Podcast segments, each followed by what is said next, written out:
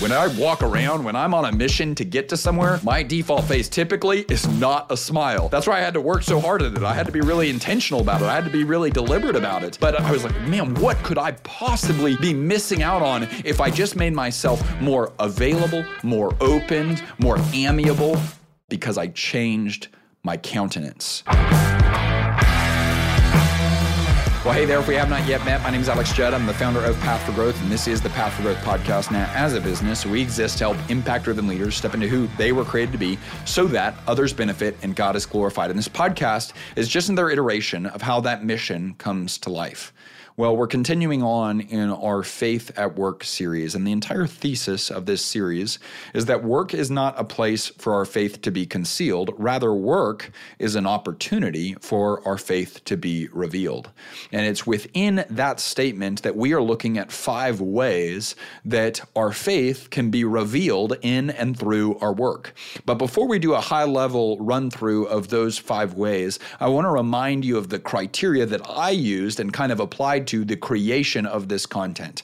Number one, I said that I want everything we teach within this content to be accessible to anyone here and now. So, nothing that we teach as we go throughout this series is going to be related to your circumstance, to where you are on an org chart, to the culture of the organization that you're in, or the stage of the business that you're running or leading. It's accessible to anyone everywhere right now. We want it to be absolutely practical and applicable where you are today. Number two, I really wanted it to be more about individual change than organizational change. So often, it, it can be really easy when you listen to content like this to say, I need to change the structure around me. And what is actually probably more helpful is to say, I need to change the structure within me. And when I change the structure within me, the structure around me starts to get a whole lot better. And so we're going to focus way more on what you can do individually that will create an impact organizationally. And then finally, number three is more of a warning than criteria. These get harder as we go. And so we started in the last episode with things that were very practically applicable. And as we continue on in this series, it's going to get a little bit more principle based, it's going to get a little bit more conceptual, and it might even get a little bit more philosophical because it really represents the undergirdings and some of the real foundations of the Christian faith. And so let's review high level what the five ways are that we can reveal our faith in and through our work. In the first episode, we talked about excellence. And within that episode, we highlighted the fact that quality is part of your testimony. Today, we're going to talk about countenance, and then we're going to dive into confidence, obedience, and dependence. So, today, we're discussing the topic of countenance, and that can be kind of a theological, big, fancy word, but what does countenance actually mean? Let's define our terms. It's appearance or facial expression, the face as an indication of mood, emotion, or character. So, put very simply, it's what you look like. And to kind of lay the foundation for the content that we're going to teach and walk through today, I wanted to start by telling you a story of a little social experiment I did. This was prior to me starting my own business. I worked for a rather large company. By the time I left, it was almost a thousand people, and we all worked in the same building, and no one was working remote. So you saw so many faces every single day. And there was a particular day where I was thinking about this topic of countenance and thinking about the idea of how your facial expression makes an impact on other people. And I just decided to run a social experiment because I knew I was going to be walking from the sixth floor in the corner, which was the top floor, all the way down to the lunchroom, which was on the first floor. And I knew that in that journey, I was going to have several interactions, right? I was going to walk past people's desks. I was going to get on the elevator. I was going to get off the elevator. I was going to see people at lunch. I was going to go get my lunch. And then ultimately, I was going to walk past a bunch of lunch tables to sit down and have lunch. And, and so I decided to run a little bit of a social experiment. And I said, in this journey, what if I made my default face a smile and just saw what happened? And I didn't want to be creepy or weird about it. I just said, what if I just walked around with a little bit of pep in my step and, and I just held my posture up high? I looked approachable and I just had some light in my eyes and, and smiled at people. And, and what if I committed to doing that for this journey? And I thought that something might happen. What surprised me is exactly what happened and the degree to which it happened. Because almost immediately, as I started making the journey from the sixth floor down to the first floor, it was like almost immediately people started smiling back. It's like when I smiled at people, they would smile back. I was like, okay, well, that's kind of interesting. And, and then what's crazy is the minute I got on the elevator, someone initiated a conversation with me, which didn't always happen. It's not like that was the norm. It was almost like I made eye contact with them. I was obviously smiling, and they immediately said something. And as a result, I met more people. On that elevator ride, I met every single person that was on the elevator. We all introduced ourselves to each other. And as a result, opportunities literally opened. It wasn't in the elevator, it was actually after getting off the elevator. I had a conversation with someone that started talking to me, and then we started talking about, oh man, this is what I'm working on. What are, what are you working on? And, and an opportunity opened to, to meet up later to discuss how we could collaborate on those things. And, and that was all within like a two minute walk from the sixth floor down to the first floor. And I was like, oh my gosh, this is crazy. Now, certainly not all of that happened because my default face was a smile, but I can tell you without a shadow of a doubt, a lot of that happened because I just decided to make my default face a smile. And so immediately, one of the questions I ask is like, what have I been doing? Because I'll tell you, when I walk around, when I'm on a mission to get to somewhere, my default face typically is not a smile. That's why I had to work so hard at it. I had to be really intentional about it. I had to be really deliberate about it. You know, but I was like, man, what could I possibly be missing out on if I just made myself more available, more opened, more amiable because I changed my countenance, because I changed my appearance or facial expression, because I changed my face as an indication of mood, emotion, or character. Now, you could hear that story and say, okay, I get the point. It will benefit me to smile more. And I would actually say that that's probably true. It will benefit you to smile more. That is practically probably very helpful, but it's not necessarily the part of this episode that's spiritually valuable. Because remember, in this series, the question we're not asking is what are the practical hacks that will help me in my career? And quite frankly, smiling more is a practical hack that will make you more effective in your career. But that's not the question we're answering in this series. The question that we are really deliberately focusing on as we walk through this series is what are the ways that my faith can be revealed in my work. And what I will tell you is that paying attention to the way you look is a means of revealing your faith. Because think about it if you always look gloomy, dim, down, and depressed, or if you always look stressed, frazzled, and frantic, you think anyone's gonna know about your faith? You think anyone's gonna be like, man, I don't know what that guy believes, but he just looks stressed all the time, and I wanna get in on what he's doing? No, right? They're probably like, I don't wanna be like that man. I don't wanna be like that woman. And so it's really important that we have a positive disposition, that we have a smile on our face, that we have energy in our eyes. But even that is just not taking it far enough because have you ever seen someone plaster a smile on their face that was fake as a tactic, as a strategy, or as a cover up?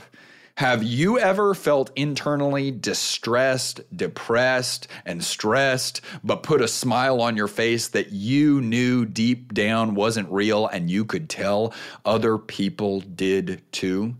I think leaders actually do this all the time.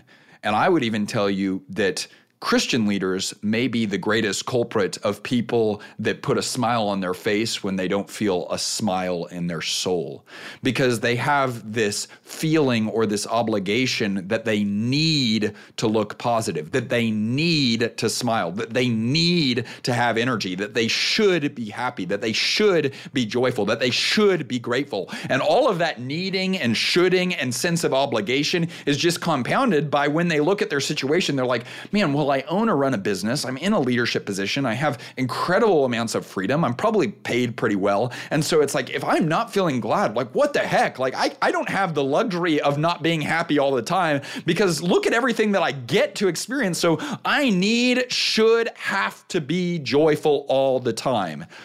But what I want you to know is that need and should are the language of shame. Anytime we're saying, I'm not what I should be, we're exposing ourselves to shame. Now, there's a difference between toxic shame and healthy shame, and that's a whole nother podcast episode that we could probably spend a lot of time on. But it's probably not helpful for us to just walk around with a fake smile because we feel like we need to, have to, or should be smiling all the time. So that kind of begs the question what is proper? And as I was writing the content for this series, I really spent some time with that question. And I, I, really wanted to look and say, okay, well, what does the Bible say about this question? And how do we go about having a proper countenance that's needed to lead people well in a way that isn't toxic, unhealthy, and shame filled? And what I landed on was Proverbs 15 13. I think it's a really helpful guide to what and how we should be focused on this topic of countenance in a manner that's really healthy and sustainable. Because what does Proverbs 15 13 say? It says, A glad heart makes a cheerful face. The King James Version is a merry heart maketh a cheerful countenance. I love the word maketh. We should be using the word maketh more often. And then finally, the New International Version says, a happy heart makes a cheerful face. So we've already established in our time together today that there is benefit for you and others in you having a cheerful face. We know that, man, if you were able to make your default face a smile and not a fake smile, but a real smile, it's going to benefit you, but also that benefit is going to overflow into the lives of others. It's going to increase and amplify your ability to make a positive impact and therefore to lead. But we also said that it's really crucial that that cheerful face is sincere, that that smile isn't fake, that that smile is genuine and authentic. And, so, where does a cheerful face come from? Well, if we look at all those translations, where does a cheerful face come from? It comes from a glad heart, a cheerful heart, or a happy heart. That new international version tells us where a cheerful face comes from. It's made by a happy heart. Proverbs 15 13, a happy heart makes a cheerful face. Now, remember in the introduction episode, which if you haven't listened to that, I think that would be a really powerful thing after you're done listening to this one to go back and listen to, because that really framed this entire conversation. But one of the things that we talked about in that introduction episode is that the way in Western culture that we think about the word heart is radically different than the way that in biblical times they thought about that word heart, because heart for us oftentimes means our emotions. And back then, when this was written in the Greek and the Aramaic, it did mean the emotions, but it also meant so much more than the emotions. It encompassed so much more. And the Hebrew word for this actually means something to the effect of the internal core of who you are. It encompassed the will, the intellect, and the emotions. It's very akin to your soul, it's the center of your being. And so let's look back at Proverbs 15 13 one more time. A happy heart makes a cheerful face. So if you can make your internal core happy, if you can make your internal core merry or glad, if you can invest in a happy heart, well, then the result of that, the ramifications of that, the fruit of that are going to be a cheerful face. And so, what we want to remember as kind of like the thesis statement for the countenance episode is if you want a cheerful face, invest in a happy heart. I'm going to say it again because it's so important. If you want a cheerful face, if you want to be the type of person that has light and energy in your eyes, if you want to be the type of person that has pep in your step, if you want to be the type of person whose default face is smile, invest, invest, invest in a happy heart because a cheerful face makes a happy heart. And so it's in that context that I think it would be helpful for us to spend the remainder of this episode looking at another question. What are some habits of a happy heart? That's what we're going to look at and that's what we're going to examine. This is what i spent a lot of time with is man what are some habits that when i engage in these practices when i engage in these actions the result is a happy heart? Because if i can change my heart posture if i can have a happy cheerful merry heart well that's going to be reflected on my face. And so what we're going to focus on is not just plastering on a fake smile and walking around distressed depressed and stressed but having a smile on our face nonetheless. We're not going to do that. What we're going to say is, what would it look like to cultivate, invest in, embody a happy heart? Because out of that is going to flow a cheerful face. And so we're going to walk through four habits of a healthy heart. Number one, remember God's faithfulness. Number two, invite God into your emotions. Number three, experience God's presence. And number four, allow other people to speak life into you. And so these are going to be the four habits that will result in a happy heart, and that happy heart will result in a cheerful face. So let's start with remember God's faithfulness. I found it so interesting that in my study for this content, I found that the word remember or some variation of the word remember is referenced over 250 times in the Bible. And almost always it's referenced as a command from God. It was Jesus that said, whenever he was at the Last Supper and breaking the bread and giving the wine, that he said, This is my body, which is for you. Do this in remembrance of me. And so clearly, there's a value to remembering God's faithfulness. And one of the qualities and habits that we need to make sure we're applying ourselves to if we want a healthy, happy heart is gratitude. We've talked about this before on this podcast that gratitude is literally an antidote to anxiety. Because whenever we engage and practice and internalize gratitude, the act of being thankful for that which we do not deserve, whenever we actually take time to not just know that, but rather to feel that, you know what happens psychologically and biologically? Dopamine and serotonin increase. Your body is like flooded with those if you do this really well. And those are pleasure hormones, right? And you know what decreases? Cortisol, which is the stress hormone. So anytime you actively engage with and internalize gratitude, your body is flooded with serotonin and dopamine. And simultaneously, at the same time, your cortisol or your stress levels drop. And so that's why it's so crucial that we remember. Now, what do we want to remember? We want to remember God's faithfulness. Where did God provide for you? Where did God protect you? Where did God pave the way for you? Now, let's also talk about how this can be applied to leadership.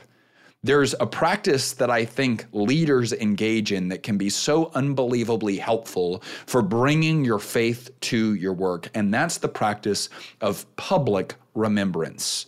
I'm going to say it again. It's public remembrance of God's faithfulness.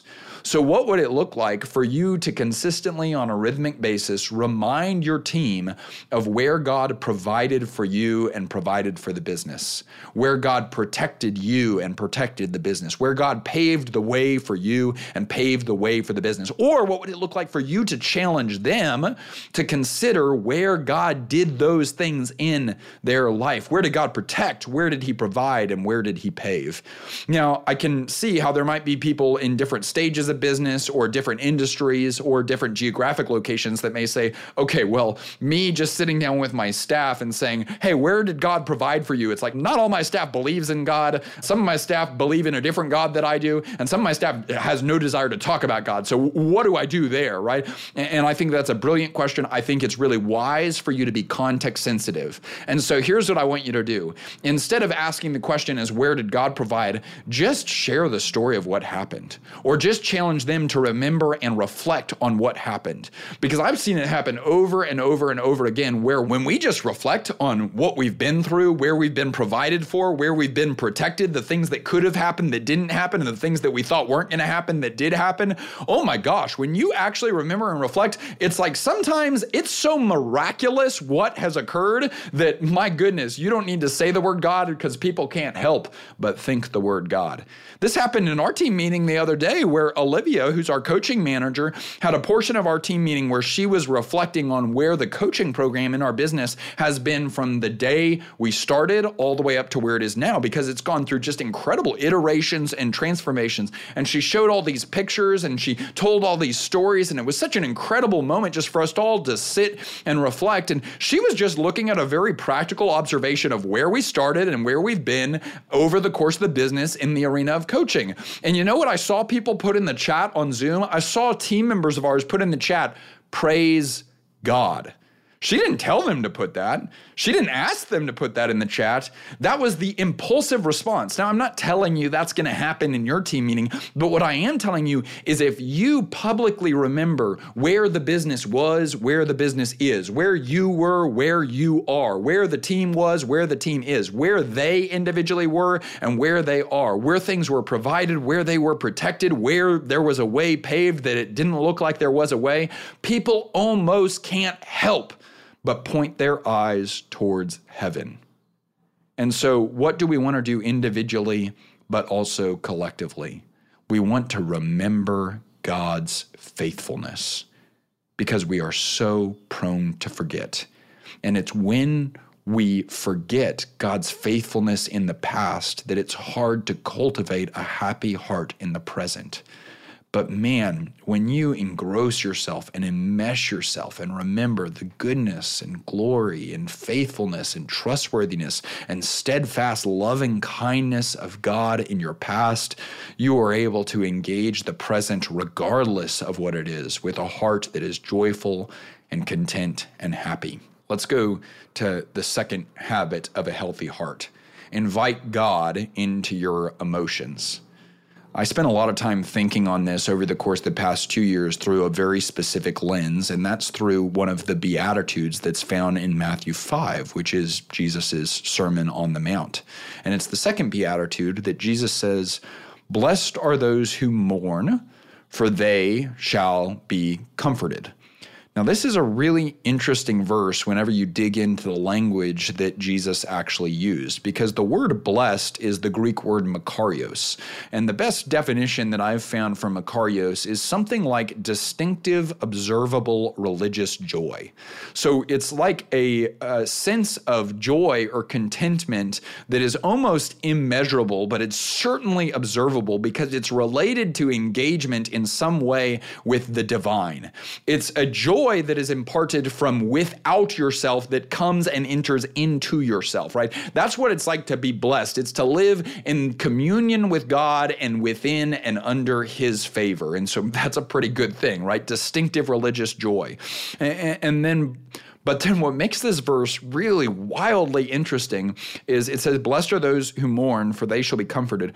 The word for mourn there is something like deep seated grief like the type of grief that is associated with a loved one dying. And so, what this says is distinctively and outrageously joyful are those who are distinctively and outrageously sad, for they shall be comforted. and you read that and you're like, oh my gosh, like what was Jesus saying there? This is such a classic Jesus move, right? He just pulls out these paradoxes that you can literally chew on for years and still not fully comprehend them. But I've spent a lot of time studying this and I've spent a lot of time reading it. I know I don't fully apply it yet, but I think I do more logically and intellectually understand it now. I think he was talking a lot about our awareness of our emotional state and how we deal with that emotional state. And it was kind of in supplement to that verse that I found a message by Tim Keller really, really helpful. And in that message, Tim Keller talks about a responsible way for dealing with and responding to our emotions. And he says that there's kind of two paths that are often prevalent in culture today. There's the path that is often advocated by institutional religion. And that path says ignore your emotions. And specifically, it says ignore your negative emotions. It says that if you feel fear, if you feel shame, if you feel sadness, if you feel anger, don't you dare bring those out into the world. Certainly don't you dare bring them to church. Those emotions are bad, and therefore you should keep them enclosed and bottled up inside you. And whatever you do, don't tell anyone about those emotions. We are supposed to ignore those emotions. Now, in most circles and spheres, they're not saying this message overtly, but they are sending this message subvertly, right? That there are certain places you go into where you say, oh, certain emotions aren't welcome here. Have you ever been in one of those places? You can tell almost the minute you walk into it, right? Because you see a bunch of plastered smiles everywhere you go. So he says, Institutional religion often teaches us that we're supposed to ignore our emotions, but then we go out into the world and we go out into culture.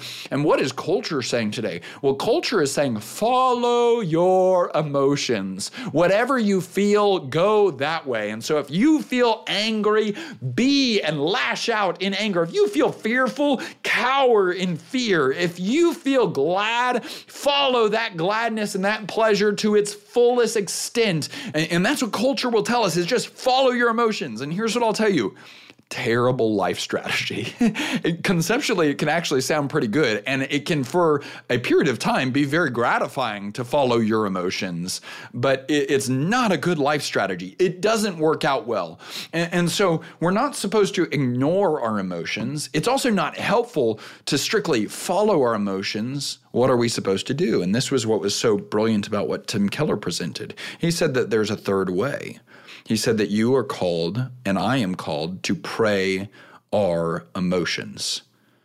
And so we're not supposed to ignore them. We're not supposed to follow them. We're supposed to pray them. And that prayer is meant to invite God into the emotion with us.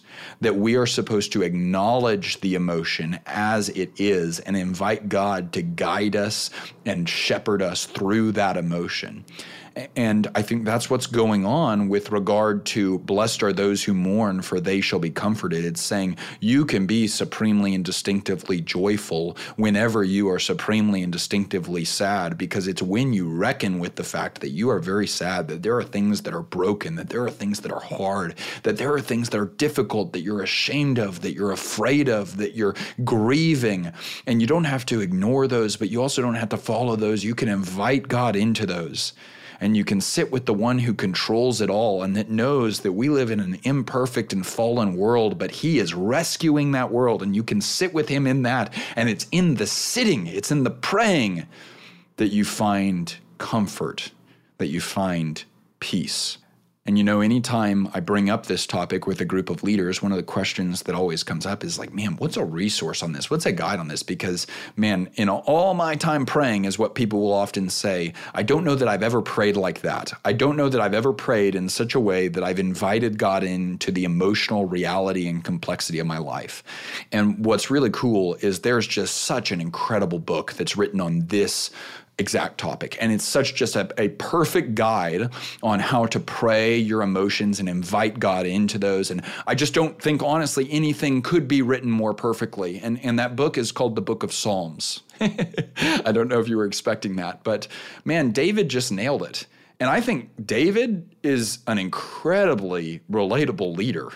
Uh, because when I read David, it's like, dude, that guy was on a freaking roller coaster. And it's like, you see days where he's like, praise God, he moves mountains, he forms the earth, he is the protector of my soul. In him, I will seek refuge. And then, literally, in the next sentence, he's like, Where are you, God? My soul longs for you. Do not hide your face from me. And you read it and you're like, Oh my gosh, this guy was a little bit of an emotional, like knee jerk reaction, impulsive guy. He's so reactive and he's so like, man, feeble and just goes all over the place. And then you start to spend some time with him and you say, oh my God, that's me. And you start to realize, like, oh my goodness, David was not really an anomaly. David was just someone that put on paper what he was actually feeling. And what if you were the type of person that maybe put on paper, but certainly put in prayer what you are actually feeling? But then you didn't just follow those emotions and you certainly didn't ignore those emotions. You invited God into those emotions. Because what's so cool is if you read the Psalms through to their end, it always results in praise.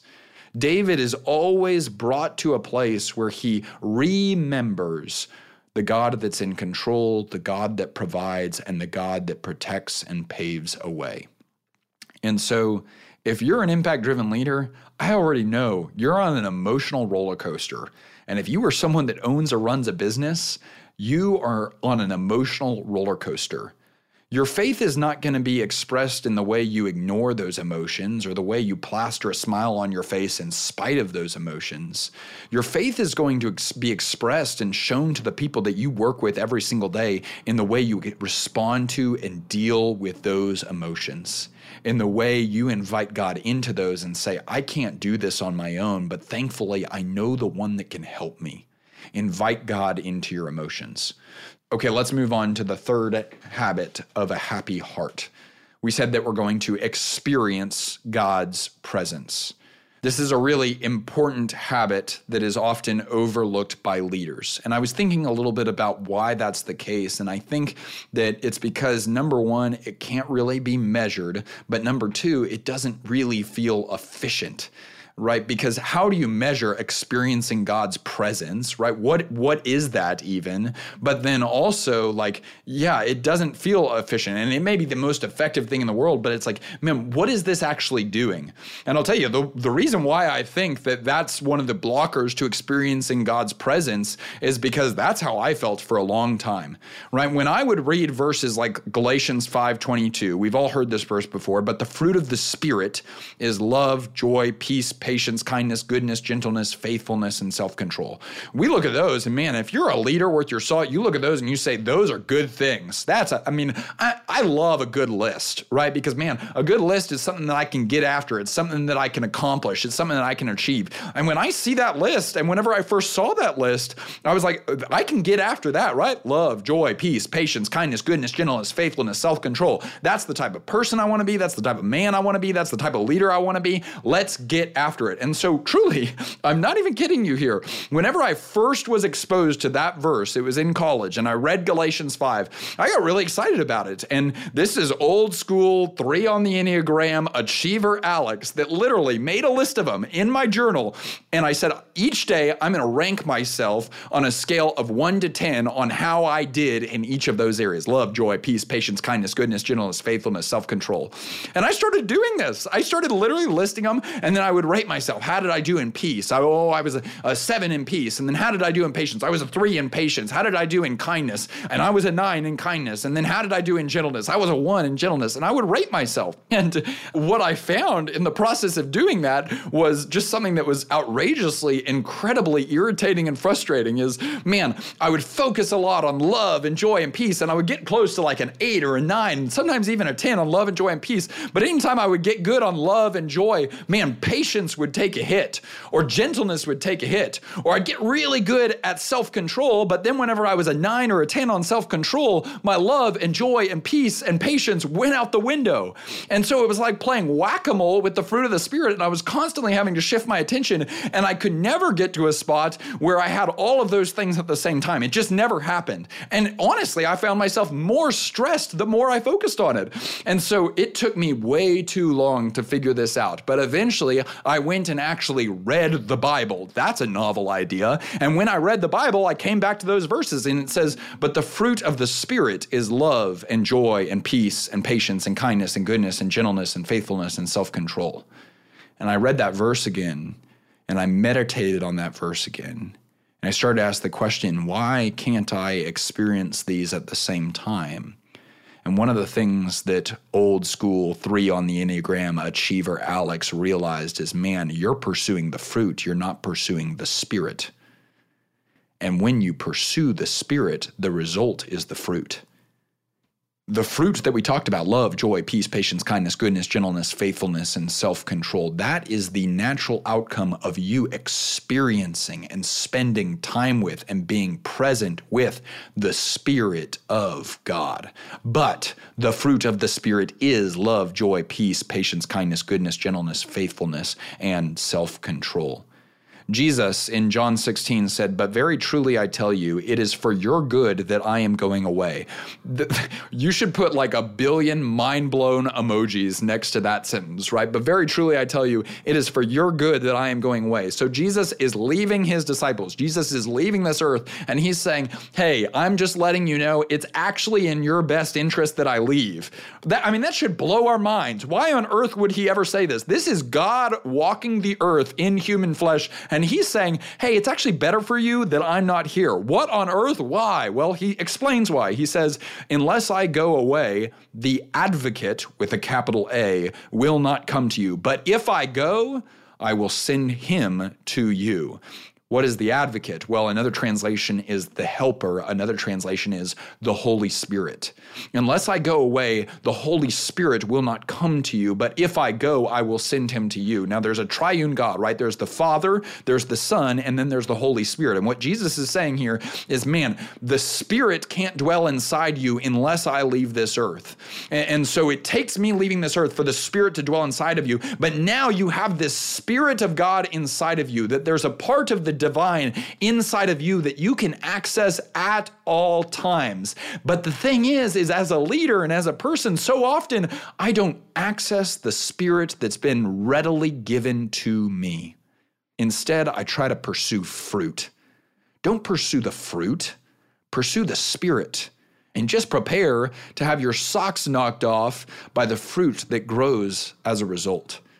And so this is what I'm talking about when I say experience God's presence. And I really believe this. This this is not something that feels efficient. It's not something that you can measure. But do you have time in your day, maybe even throughout your day, where you can close your eyes, where you can breathe, and where you can access the spirit of God that's been made readily available to you?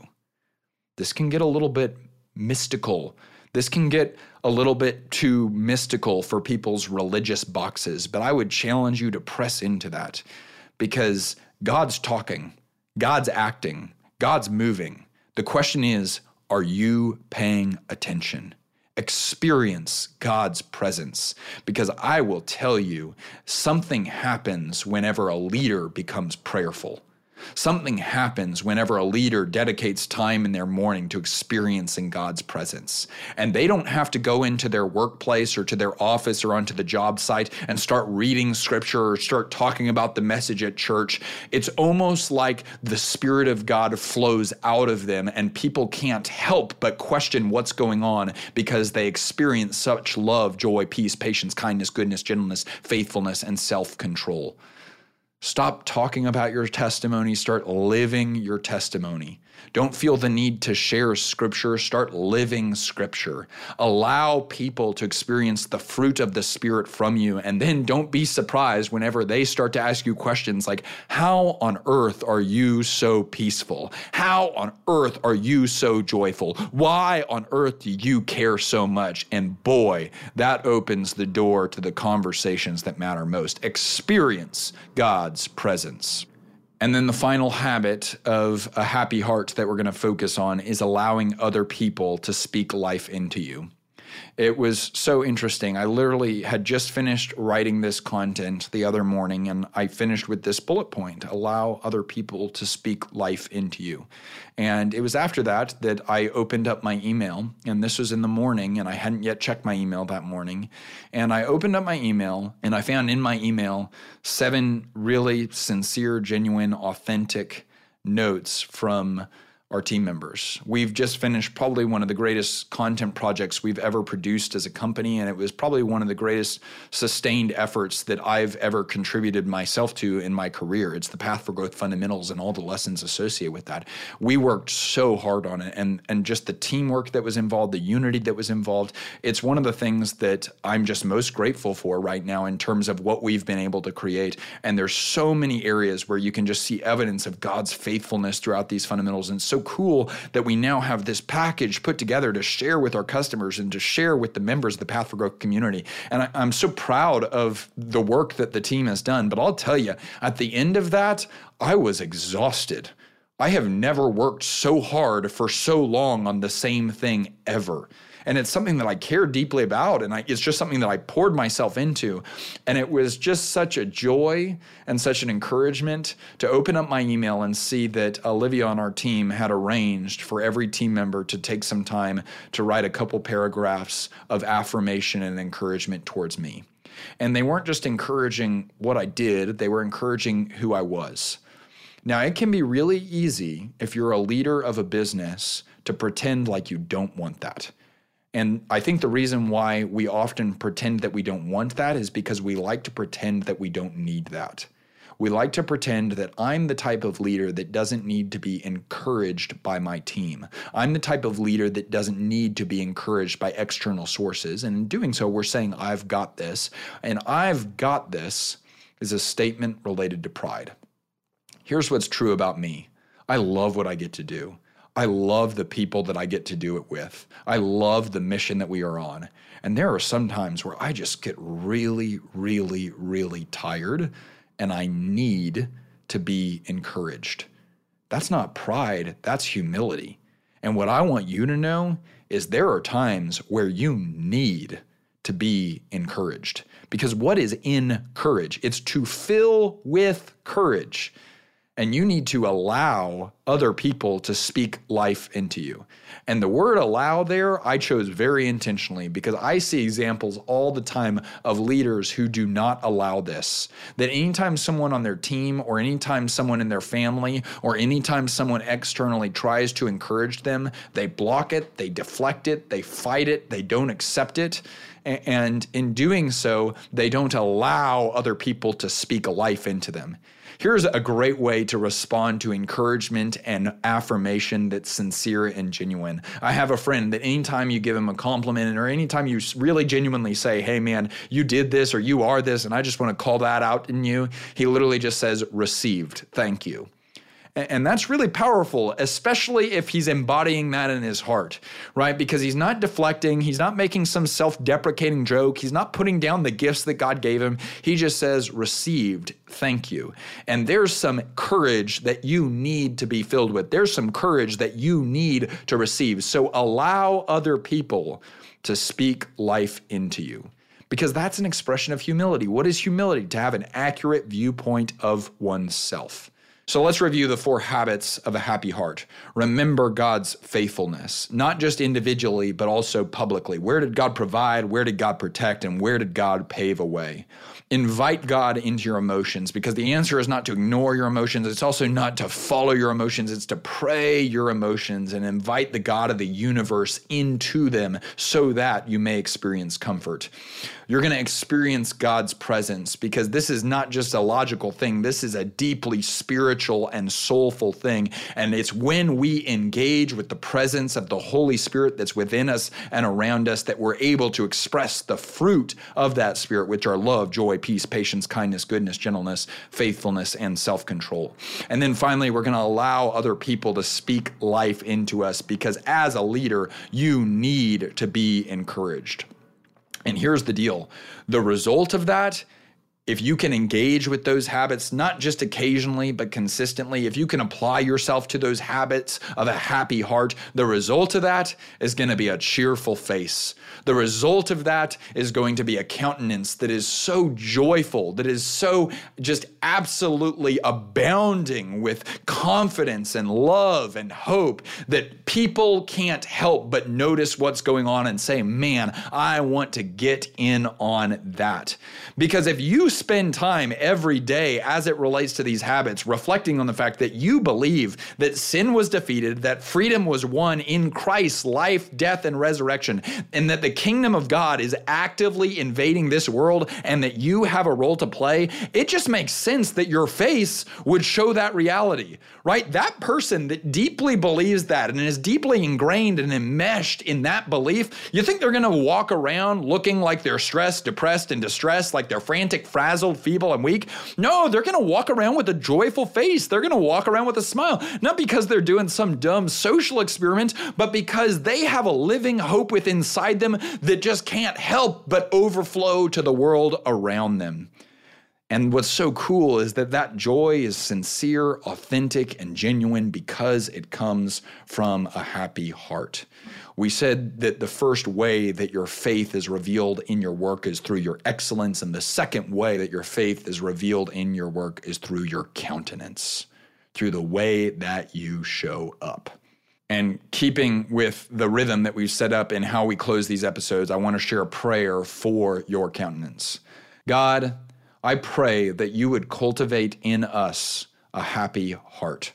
Make us and mold us into men and women and leaders who shine light into dark places. Help us to be grateful for the ways that you've been faithful in the past. Help us to be intentional about how we experience you in the present. Help us to be hopeful about your promises for the future and allow the good news that is stored up in our heart to be expressed on our face. It's in your holy and gracious name we pray. Amen. Y'all, if you can't tell, I'm just uh, having such a ball writing this series and then also delivering this series. I hope that it's helpful for you. If you want to get more content like the content that we put in these podcast episodes, I send out written content every single week in our email called Worth It Wednesday. This is some of my favorite writing that I get to do every single week. And the reason why we call it Worth It Wednesday is because I don't really like emails. So we said if we are going to send an email, it better be worth it. So every Wednesday, you're going to get a principle worth learning, a question worth answering, and a recommendation recommendation worth taking. So many of you are already part of that growing community. I'm just so grateful for that. So if you want to join that Worth It Wednesday email list, you can sign up in the show notes of this episode or by going to pathforgrowth.com. Y'all know this. We're grateful for you. We're praying for you. We're rooting for you. We want to see you win. Remember, my strength is not for me. Your strength is not for you. Our strength is for service. Let's go. Let's go. Let's go.